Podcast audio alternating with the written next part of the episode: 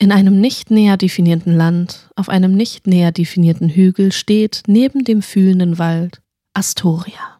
Die Zauberschule für heranreifende magische Personen und sonstige Wesen aller Art.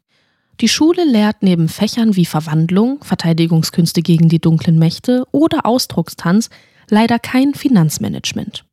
Ein trauriger Fakt, unter welchen die Studierenden leiden, besonders in Kapitel 2. Gulden über Schulden.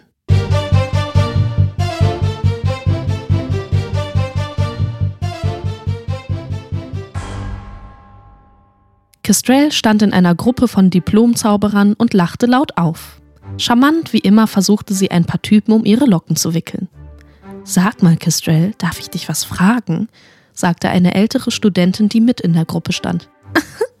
ja klar, schieß los, antwortete Kestrel mit einem zuckersüßen, etwas zu hoch angesetzten Ich will unbedingt zu euch dazugehören Ton. Wie kriegst du das hin, dass deine Haare so wunderschön und voluminös sind? Das. ja, alle glauben immer, ich habe die Haarzaubersprüche vom Dreiwettermann perfektioniert, aber dabei, sie deutete mit ihrer Hand der Studentin an, sich näher zu ihr zu beugen und sagte dann in einem etwas leiseren Ton, gehe ich immer zu einer Normalo-Friseurin. Ist eine gute Freundin meiner Mutter und dementsprechend kriege ich auch Rabatt. Anders könnte ich mir das gar nicht leisten, so als Vollzeitstudentin, ohne Nebenjob, wenn man die Kopfgeldjagd mit Robin und das Allraunstechen hin und wieder nicht mitzählt. Das ist ein Leben mit leerem Geldbeutel. Und das Briefporto ist auch teurer geworden. Die Studentin lehnte sich langsam wieder zurück und Kestrel erkannte in ihrem Blick, dass sie nicht wirklich von ihrer Armut angetan war. Naja, und jedenfalls, versuchte Kestrel schnell einzuleiten, kann ich jeder Person mit Locken und denen, die es haben wollen, die Curly Girl Methode empfehlen. Da muss man sich allerdings mit den chemischen Zusammensetzungen in der Normalo-Welt auskennen. Die Studentin nickte mit einem falschen Lächeln. Ach, interessant. Kestrel blickte sich um. Wenn du willst, kann ich dir was besorgen. Kostet natürlich extra, weil Normalo-Zeug ein bisschen teuer ist im Import, aber ich sitze an der Quelle. Und ich sage dir, kein Zauberspruch der Welt wird deine Haare so voluminös machen können wie die CG-Methode. Interesse? Ich glaube, wir müssen weiter. Die Studentin wies die Gruppe an, zum nächsten Seminar zu gehen. Äh, Mist, murmelte Kestrel zu sich. Die extra Taler hätten mir gut getan. Ich könnte dir was geben. Kestrel zuckte zusammen, als Robin ihr mit dem Satz auf die Schulter schlug. Wo kommst du auf einmal her? Bin gejoggt. Viel eher teleportiert. Nee, du weißt doch, dass ich das nicht so gerne mache, weil mir schlecht dabei wird. War metaphorisch gemeint. Ach so. Robin nahm es auf und versuchte dazu zu lernen. Dave war nicht immer auf allen Metaebenen unterwegs und verstand manchmal die simpelsten Zweideutigkeiten nicht, was Kestrel und sie zu einer unschlagbaren Kombination für Situationskomik machte. Das ist nett von dir, aber ich kann dich nicht immer fragen, sagte Kestrel, während sie zusammen zum nächsten Seminarraum ging. Aber ich bin echt reich, und weiß ganz ehrlich nicht, wohin mit dem Geld.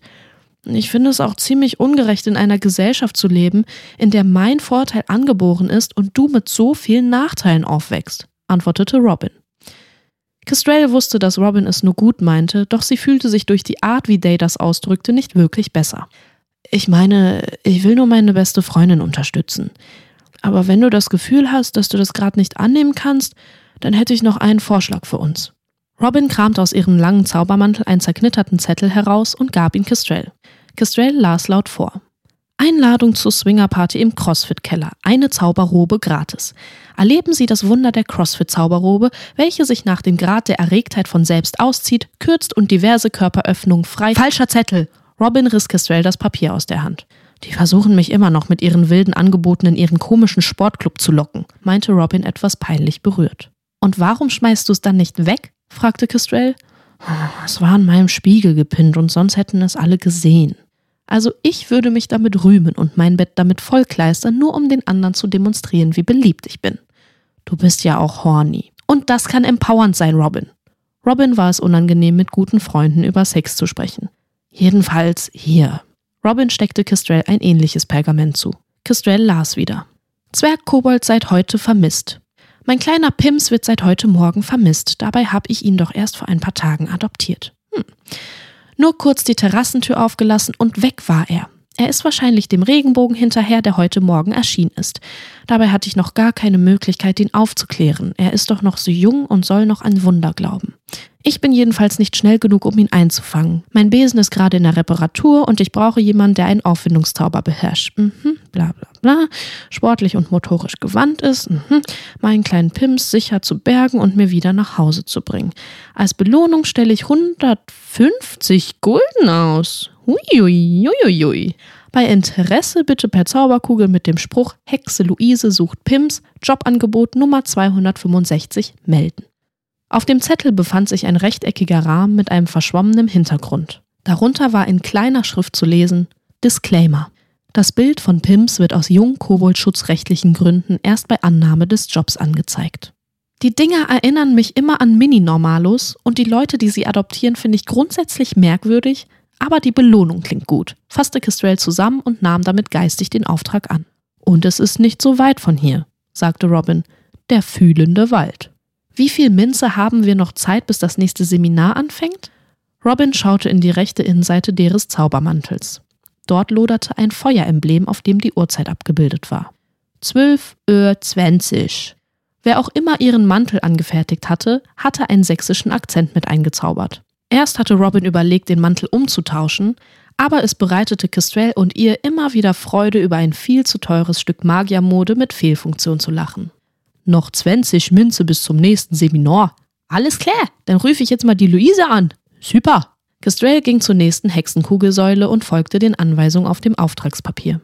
Robin beobachtete Kestrel dabei, wie sie ununterbrochen durch ihr breites Lächeln sprach, versuchte, die aufgebrachte Hexe zu besänftigen und ihr zu erklären, warum die beiden die richtigen für den Job seien. Am Ende des Telefonats materialisierte sich das Bild eines lässigen Kobolds auf dem Gesuch. Robin hatte jedoch keinen Blick für Details, weil sich Kestrel begeistert zu Dem umdrehte. Wir haben den Job! Robin dachte, dass die Art und Weise, wie Kestrel mit Wesen sprach, eine Magie war, die nicht an der Universität gelehrt werden konnte. Das war Kapitel 2 von Robin Phoenix und der Ruf des Feuervogels. Wenn es euch gefallen hat, lasst eine Bewertung da, folgt dem Podcast und aktiviert die Glocke, damit ihr kein Türchen mehr verpasst. Unterstützen könnt ihr dieses Projekt über den Spendenlink in den Show Notes und indem ihr allen Mitwirkenden auf den sozialen Medien folgt. Vor jedem Kapitel könnt ihr außerdem in der Episodenbeschreibung lesen, ob es Contentwarnung gibt. Diese werden mit einem Zeitstempel angegeben. Mein Name ist Vicky Kubica und ich bedanke mich herzlich bei euch fürs Zuhören und wünsche euch viel Spaß beim Öffnen der nächsten Tür.